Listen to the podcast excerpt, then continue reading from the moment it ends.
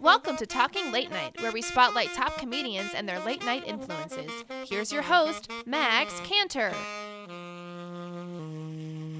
Hey, everybody, and welcome to Talking Late Night. I'm your host, Max Cantor, and today on the show, I have an improviser who began at Whole World Theater and is now a main stage performer over at the Village Theater in Atlanta, Georgia. He's a member of multiple improv teams, including Diet Mountain Thunder, and he's also an improv instructor and teacher. So please welcome to the show, Ibanez Downtain. Welcome to the show, Ibanez. Hey, what's up, man? Thanks for having me. Uh, I, I will tell you this. So, um, for anyone listening, Ibanez, you uh, you were my teacher in level one, level one improv over at the Village, and I remember I kind of knew by like the second or third class I wanted to ask you to be a guest on my show, but like I didn't know you. We'd only interacted maybe two weeks for two hours each. Like I knew you for four total hours, and I the week I was ready for it. I I showed up to class and I was like, I'm gonna ask him. Today's the day. I'm gonna say, Will you be on my show?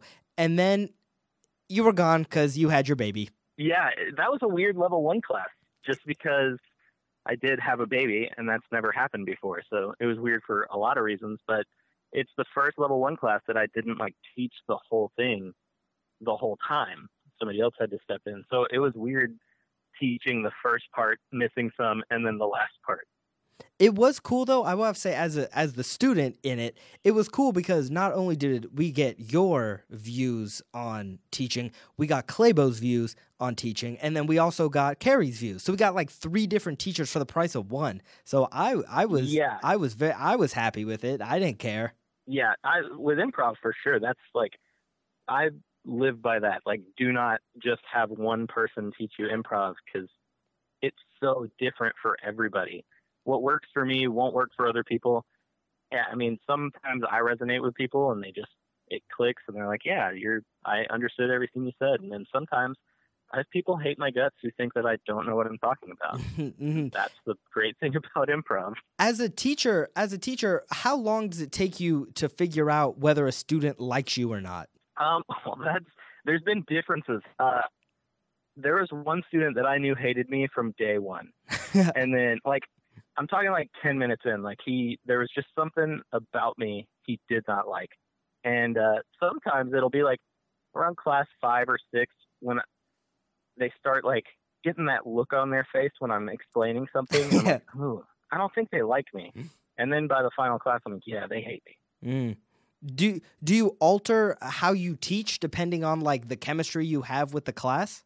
Yeah, for sure. Um, just because I want, you know, different people hear things differently. Like, I could present something to one student and they not receive it the same way as somebody else. So, really, like, it kind of falls to the know your audience thing, where you kind of got to know your student too. Mm. How how long did it take you uh, uh, to be able to teach what you knew as an improviser? Um, well, a long time. I I started doing improv when I was 13, so I didn't really start teaching at all until I was like 19 or so, and then which was a nightmare because anytime I would try to teach anybody anything, they were always older than I was, so they would be like, "I'm not listening to this kid at all." Because they were just like, he's been doing it what, like four days? Even though at that point I had been doing it for six years. Right. Did when you first started teaching, did you look uh, at like how other people had taught you, or did you jump in and you were like, I have I have my lessons that I want to share? How did you look at it? So I was really nervous when I first started because I was like, man, I- mean, I still felt like, I, even today, I don't feel like I know everything there is to know about improv, you know, and I don't think anybody ever will. Because everybody's still figuring it out. That's why there's so many books that come out and stuff like that because we're still all figuring it out. So at the time, though, being 19, I was like, man, why, why am I somebody somebody should listen to? You know, Mm. it, I, I wasn't sure. I didn't know if what I had to offer was that good. But once I started teaching, I got a lot more comfortable with it.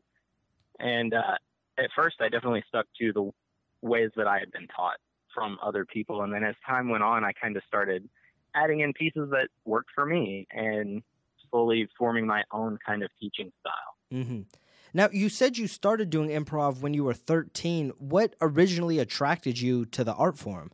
Um, well, I grew up uh, in a kind of different household. My dad uh, scored films uh, all growing up. So he would work with a lot of different like independent film groups and things like that based around Atlanta. And uh, I always loved stuff like that at a young age. And finally, I told my dad, you know, I I love the film projects you work on, and I love the guys who would come over to the house and hang out. And like I got really close with some of like the directors and writers of those different groups. And eventually they started adding me into some of their movies as like anytime they needed a kid, I was the only kid they knew. Hmm. Uh, and the other good thing was I was homeschooled after fifth grade. So like they could come and pick me up on you know, like any daytime and I go shoot for a few hours. And eventually I realized like after watching Whose Line that that was something I could do. That was like not just that TV show. There was theaters in Atlanta that did it. I told my mom and not too long after I had signed up at Whole World and started doing it there. Wow. So that's really cool that you were introduced to like the entertainment industry and like creativity at such an early age. But uh, why didn't did was music ever an interest to you? Because it seemed like you were interested immediately in the acting side, but not the music side. Well, it's uh it's funny. I'm the only person in my family named after an instrument. Uh, my dad plays the Ibanez guitar, but I'm also the only person in my family that cannot play an instrument. So uh, I picked up the guitar a little bit, but I sucked at it. It just wasn't for me. My little brother picked it up too, like around the same time, and was like blowing me out of the water. So I was like, nah, this isn't my thing. And uh, I, growing up, my older brothers used to get really mad all the time because my parents would let me talk in funny voices or do whatever they encouraged me being silly and because of that i very very rarely spoke in my own voice i would always be like you know one day i'd be a little french dude or i might be trying to pick up some weird voice i heard adam sandler doing or something like that and my older brothers i remember it like one in particular uh would be like mom please make him speak in his own voice. And my mom would be like, "Oh, Zach, I don't know if he even knows what that is at this point." it just pissed my older brothers off. So they kind of always encouraged it, and it just felt like that's the direction I was headed. So when you were doing these silly voices and like just acting like a goofball, did you know like that you wanted to be a comedian, or were you just being yourself? Um, no, I mean I kind of knew I wanted to be a comedian. Uh, I started watching stand up at like a really young age, probably too young for some of it. and uh, like in my fifth grade yearbook, actually, uh, it says like my picture, a little bit about myself and what I wanted to do when I grow up, and uh, I put stand up comedian, uh, which is funny because I've still never tried stand up comedy, but uh, I knew at a pretty early age I wanted to do something in the comedy world. Mm-hmm. It's crazy because stand up and improv are so different. They're they're such different mediums. So, do you think you would ever try stand up, or now that like you've honed in on improv, you'll stay there? Well, I've toyed around with the idea because, like, a couple of years ago, I started diving into sketch a little bit and uh, writing for some sketch shows and stuff like that. And just over the years, all these stories that I have, I was like, I could probably, you know, compile these into a nice little stand-up set. So I've been thinking about it a little bit that maybe I'll take the dive at some point. I just have never done it yet. Mm-hmm. What made you want to get into sketch? Well, I had always grown up watching sketch. Um, I mean, some of my favorite shows when I was little, my my bedtime was like 10 o'clock, but my parents on the weekend said that I was allowed to stay up if it was to watch SNL. I could stay up only to watch SNL and then I had to go to bed after. And of course, I at first I just was like, cool, then I'll watch whatever that is. I started watching it and then looking forward to it. So at all the theaters I had performed at, it had never been offered, like sketch hadn't. And finally, uh, Ryan Archibald um, of Second City was coming down to teach a group of people sketch and direct a sketch show. And I was asked if I wanted to be a part of it and said yeah. So uh, I actually was really lucky to get to learn sketch from him. And uh, put on a great show. It's a completely different beast than improv, though. Mm-hmm. What What do you think for you, uh, being an improviser, having an improviser mindset? What was the biggest challenge you had to overcome when doing sketch? Um, writing uh, in general, mainly like we'd get assignments like, cool, I want you to write, you know, a scene about blank and have it, you know, in a week. And I'd go home and bang my head against the wall trying to think of anything to write and everything in improv you have to make a decision right then. Mm-hmm. And it's sometimes it works, sometimes it doesn't, but it's there and then it's gone. So it's okay. With a sketch, everything I would write would feel like it wasn't funny at all. And then I would overthink it or it, it's just funny how that happens. And to the point where I was writing I ended up writing a rap song for one of the sketch uh, hmm. shows that we did, and I hated it. I thought it was, I was like, this is not funny. I do not like this. Um, but going in, bringing it to the group, you know, we all kind of worked on it together, and it ended up winning best sketch uh, at the little award ceremony that we hold every year. And uh, so, yeah, it was just funny looking back, thinking man, I really hated that and it won best sketch. So I think I'm just not good by myself. Mm. I, I think you brought up a really good point though, because like in improv, the decision making is so fast. Like you don't have time to sit there and think. I mean, the whole point of it is to not think and just go. But with sketch, you mm-hmm. you sit down at a keyboard or with a pen and paper, whatever, and it's just all the ideas you filter through, and it's just so overwhelming. But it's so interesting. If if in sketch we just sat down and wrote like we did with improv, I feel like we could produce so much more, but we don't. Like we think we overthink it, which is so true. Yeah. That is so true. Yeah. One of the that's actually one of the you know tools that we would use in sketches like when we would all meet up, we would do scenes. Mm. You know, do improv and then find the ideas that really worked, find the uh, ideas that we really liked and write and refine some of the improv scenes we did was a big part of the sketch writing process. Mm-hmm. So and that made it so much easier. And some of the more successful scenes that we had in our sketch show was were scenes that we improvised 1st mm-hmm. Yeah, my uh, I have a friend Kevin uh, Kevin McDonald who was with Kids in the Hall, and I was talking to him one day about writing sketches, and he told me with Kids in the Hall, that's how they would come up with a lot of their sketches. They would like improvise conversations, they would do scenes, and then through that they would write their sketches. And for me, like when it comes to writing, I haven't written that much, but when I have done it, it's been improvising with one other person or two other people cuz it it's like what we were saying with improv. You just shut off your mind, you get all these ideas going, and then you can write from that. Yeah, it makes things way easier. Uh, my brain works better when it doesn't think. mm-hmm. Yeah, I I can totally relate to that. I could never I could never sit down in a room by myself and like write a sketch or write a show. I always have to be with somebody bouncing ideas off to find like the top of the hill and then go with that. A hundred percent. Um, it is something I'm working on though. Is trying to teach myself to write by myself and be more confident in my ideas. Mm-hmm. Um, because I've noticed that it does just help even my improv uh, just because I've sat and I've thought about comedy for you know all day trying to write something, it, it just sharpens up some of the tools that your brain uses all the time. So it's been really helpful just to try and work through that and learn to write by myself. Mm-hmm. Yeah, I, for sure. It's something I definitely need to work on. So that's cool hearing you say it because, yeah, I have to work on that. And I find too, like throughout the day, I I have a very active mind, so throughout the day I'll constantly be thinking of like uh, I'll see something and be like, oh, that's funny, that's funny, and just take mental notes of things for the future. So it's always it's always going on in my head, but it's about sitting down and doing it. You know? Yeah, yeah, totally. I'm I do that all the time, and then forget what I said was funny later on. So mm-hmm. I'm trying to get better at writing stuff down too. so uh, you uh, do improv a lot. You're performing all the time at the Village Theater. Um, what has been in all the years that you've been performing there?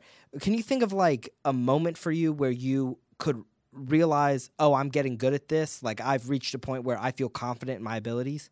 Yeah. Uh, so there was a, a time when I was getting really good in the cast that I was in, um, having great shows regularly. Um, and it was before I was at the main stage uh, point. So I guess when I was, you know, 19 or so. And they brought me up to the main cast. And it was funny because all of the people in main cast had taught me at Whole World Theater uh, when I was 13. I knew I've known these guys for years and years. Mm.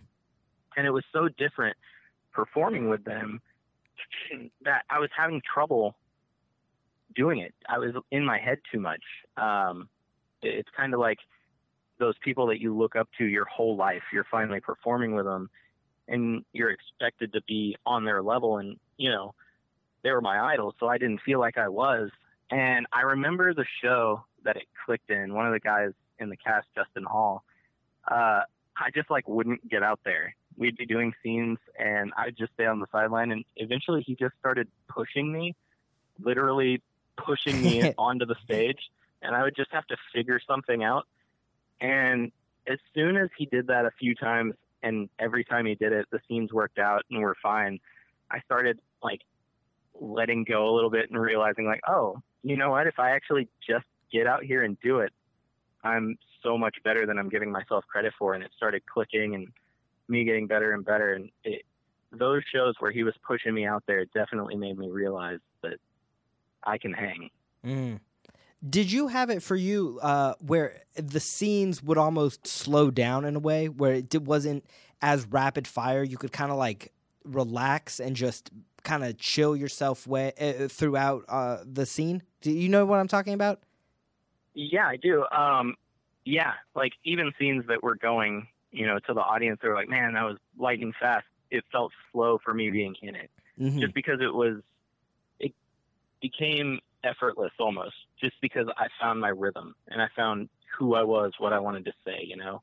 Um, but the other thing that I found too is like speed doesn't always matter. Mm-hmm. Uh, that's my favorite way to play now. Is I love going out on stage and playing it slow, and it kind of has an effect on the audience where they all kind of lean in, wondering what's going to happen, and you know, showing that I'm confident and I don't have to come out and be huge or be talking a million miles a minute is I think something that every improviser can use, but it's one of my very favorite things to do on stage. Mm-hmm. Silence is such an amazing tool in improv, and it's also it's it's an amazing tool because there's so much comedy that can be used with a silent pause. But then it also kind of makes the audience lean in a little bit. It makes all the other improvisers lean in a little bit, and when you slow it down, it just totally changes up the pace of things.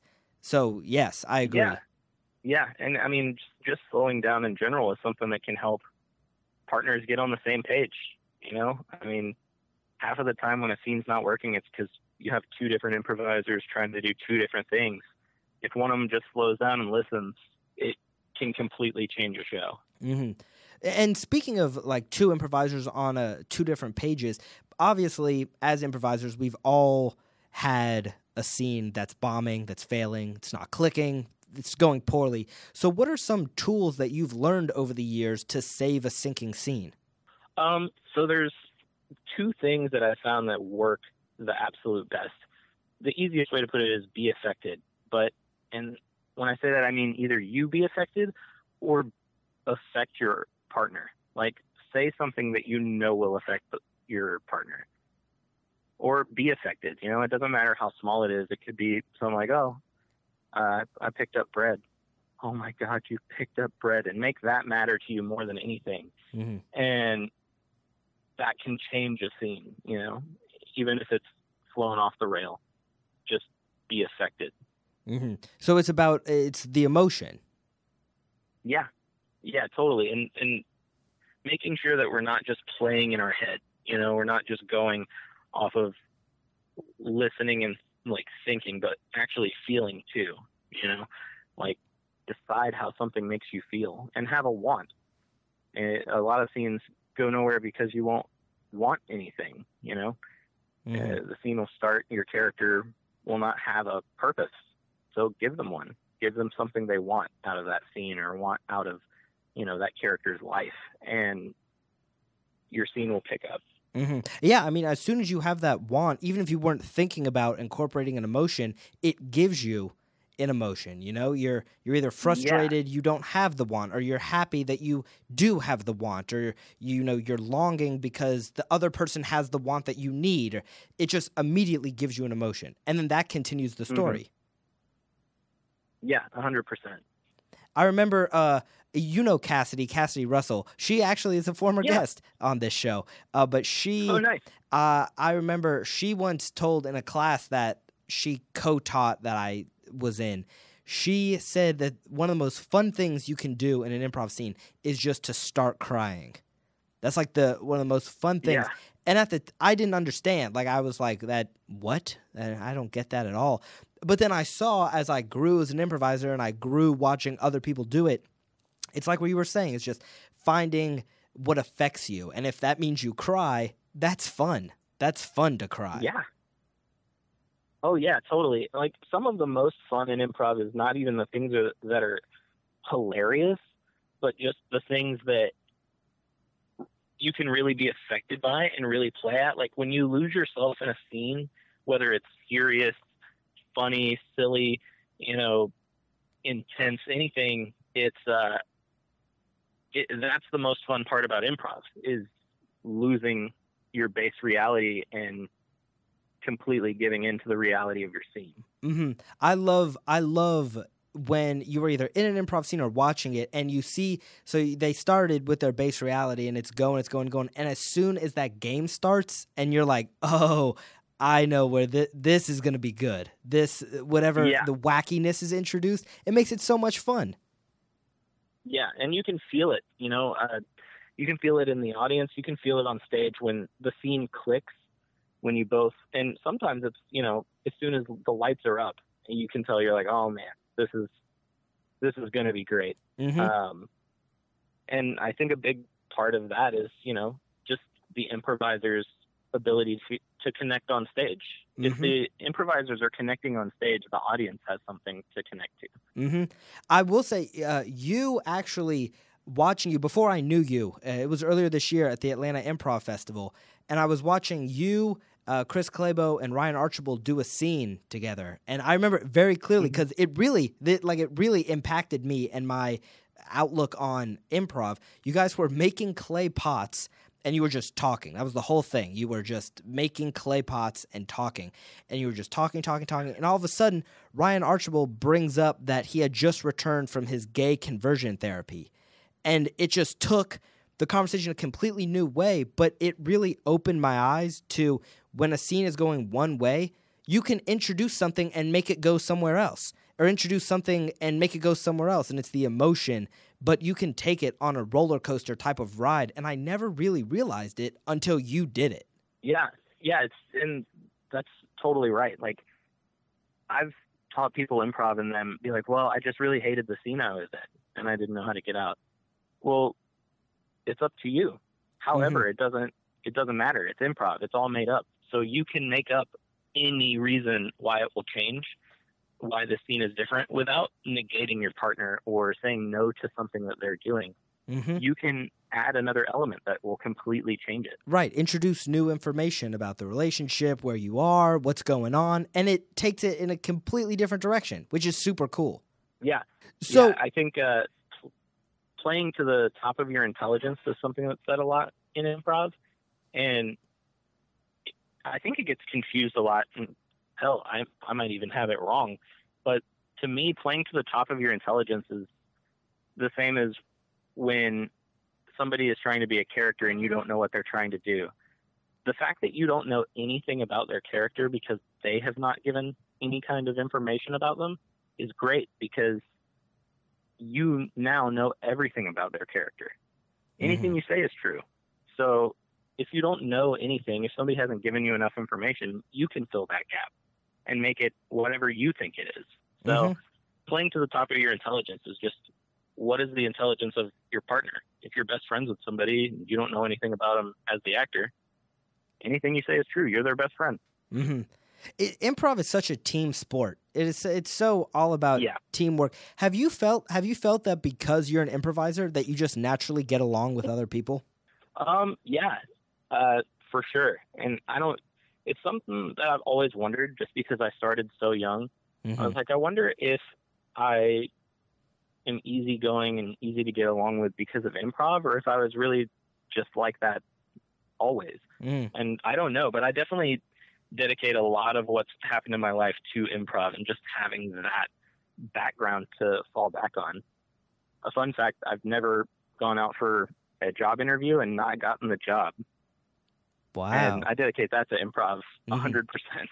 hmm I mean, improv. Even if you're not an improviser, you can apply the rules of it and the foundations of it to like everything, everything in life, Mhm.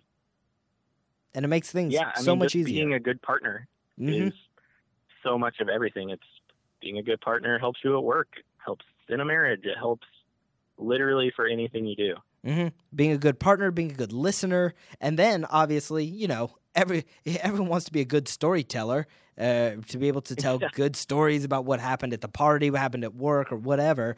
And I think uh, improv helps with that. When you recount a story, you're improvising a monologue of what occurred.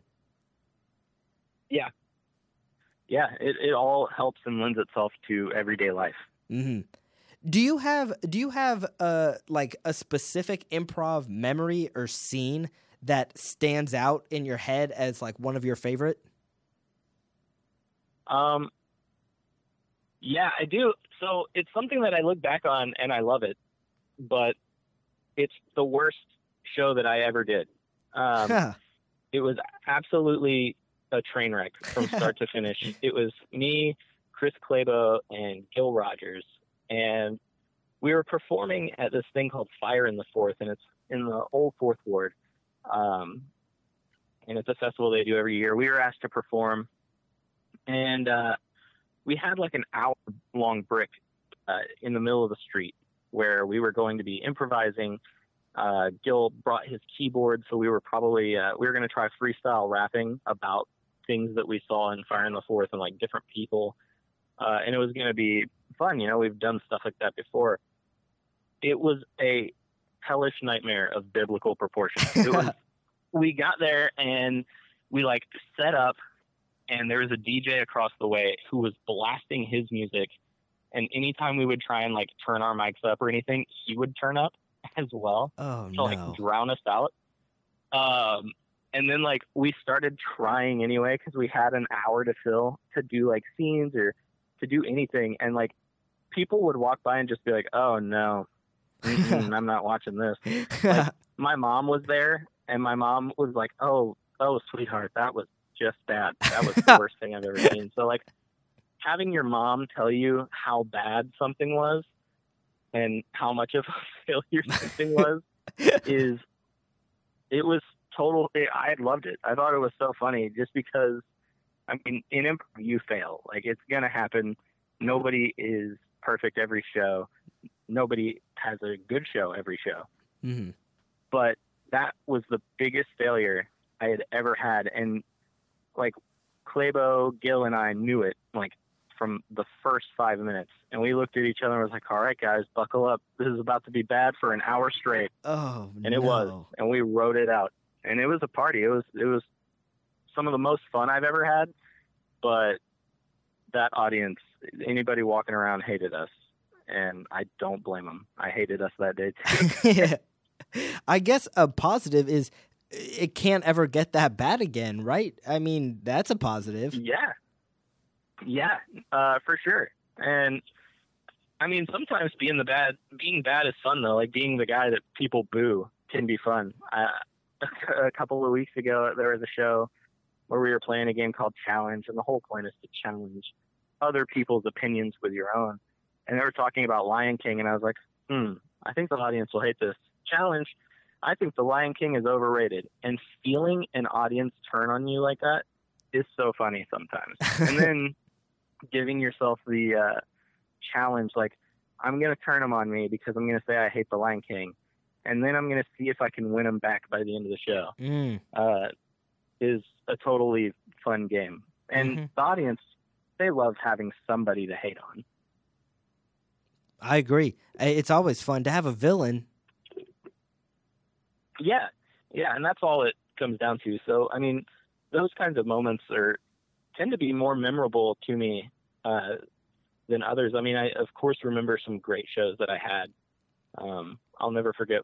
We had a Mario Brothers theme long form set, and it was great. We, we were using pipes to get around the whole time, and the way that we had used the stage picture hmm to to make that happen and have people randomly pop up in scenes. And it was just a really well done long form set that I won't ever forget. But explaining improv games and long form sets, they're n- it's never as satisfying as actually seeing it. And Mhm. usually you sound silly. Like I'll come home and my wife was like, "How's the show?" And I'm like, "It was really good." Um, it was really good. I'm not going to explain anything because it's going to sound ridiculous if I tell you that like Superman actually turned out to be a koala bear and something, but it worked in the show. Right, right. It's one of those things, and that that's something I love about improv, where uh, because it's so made up and it's so wacky and wild in the moment, like that is something that only you and the people watching will ever get to experience,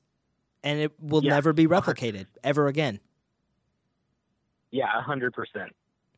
So, So those are the special moments when you share something like that with an audience and walk away like, man, they're gonna remember that forever. So will I, and no one else ever will. right. Oh, totally. Um, so you've done improv for such a long time. So this is a two-parter question. So one, who is your favorite person you've ever gotten to improvise with? And two, if you could improvise with anybody, who would it be? Ooh. Huh. My favorite person I've ever got to improvise with. I uh man, that's so hard. I've improvised with so many people over the years. I tell you one person that I really love to improvise with uh is Mike King. He's the owner of Village Theater, one of them, and uh it's funny because Mike King is such like a bull in a china shop uh, that a lot of people have a hard time performing with him, and uh, I made it a goal of mine to work with him and learn how to work with him.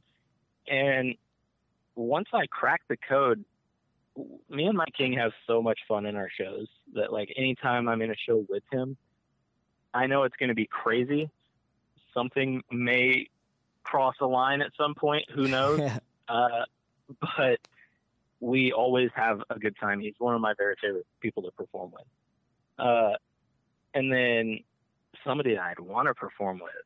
Oh man, I don't even think like the people I would want to perform with. I don't think have improv backgrounds necessarily. like they probably do a little bit.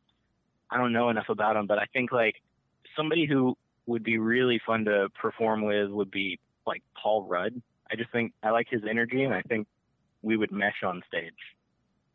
That is a good choice. That's a very unique choice. Yeah. That was very that was very like specific, but yes, I feel like he would be a good improviser. I don't know if he's ever done improv.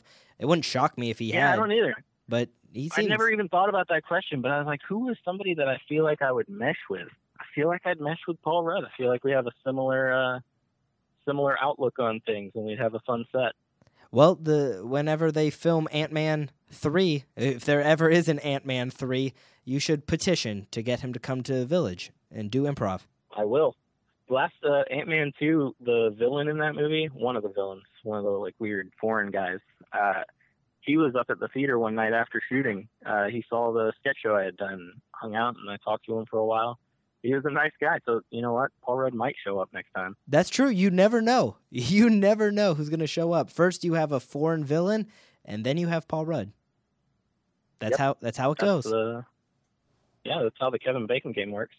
it's true. Now, uh, I I only have one more question for you. It's a question I ask every single guest on the show. So I think off the top of my head, I hope I'm not wrong when I say this. I'm pretty sure you're episode 52. So you will be the 52nd person to answer this question. So uh, are you are All you right. are you ready for it? I'm ready. All right. If you were to give one piece of advice to someone who eventually wants to be in your shoes, what piece of advice would you give? Ooh, that's pretty good. Um, I think the number one thing would definitely be wanting to choose wisely. This is a very important question. um, I mean, it really what it comes down to is don't take it too serious. I mean, so many people look at this as, you know, and, and I don't mean don't take it serious, you should, but they get so serious about it that they stop themselves from having fun. And I think when you lose the fun out of comedy, that's everything. You know, get serious, but get serious about having fun and about being funny and doing good scene work. And as long as that's what you're serious about, the other stuff that might come through won't affect you as bad. You'll be able to get over it and you won't lose sight of what you're trying to do, which is make people laugh. So just being too serious, I think, is the one thing to try to avoid. I like it. I I approve. I mean, all right. You, look, you you did it was the it was the correct answer. That was perfect. So, Ibanez, if uh if people want to either like see you perform or maybe check out the Village Theater, what are ways they can do that? Oh man, well, we do shows every Thursday, Friday, Saturday, and Sunday. Um, we have a great cast any night that you come. We're always doing different things. I know that the last Friday of each month uh, is the Underwear Comedy Party, which uh, is stand up. Um, we do sketch. We even have uh, a Shakespeare group come in and do a drunken Shakespeare set uh, on the weekend. So I totally think there's something for everybody. Just come out any shows. If you want to see me perform, generally in Friday, Saturday, and Sunday shows. Um, and if you are somebody who likes to drink, come on out to Improv Asshole because it is an improv drinking game that we play with the audience every Saturday night. Well, perfect. Well, thank you, Ibanez, for being on the show. I'm glad I, I got to talk to you and I got to have you on. Yeah, man. Thank you so much. And I will talk to you later. Yeah, for sure. Um, and to anybody listening, remember you can visit us at our website at www.talkinglatenight.com. You can also find us at our Facebook page at Talking Late Night, and you can find us on iTunes where you can rate and leave us a review. So thanks again to Ibanez for being on. Thanks to you for listening, and we'll see you next time.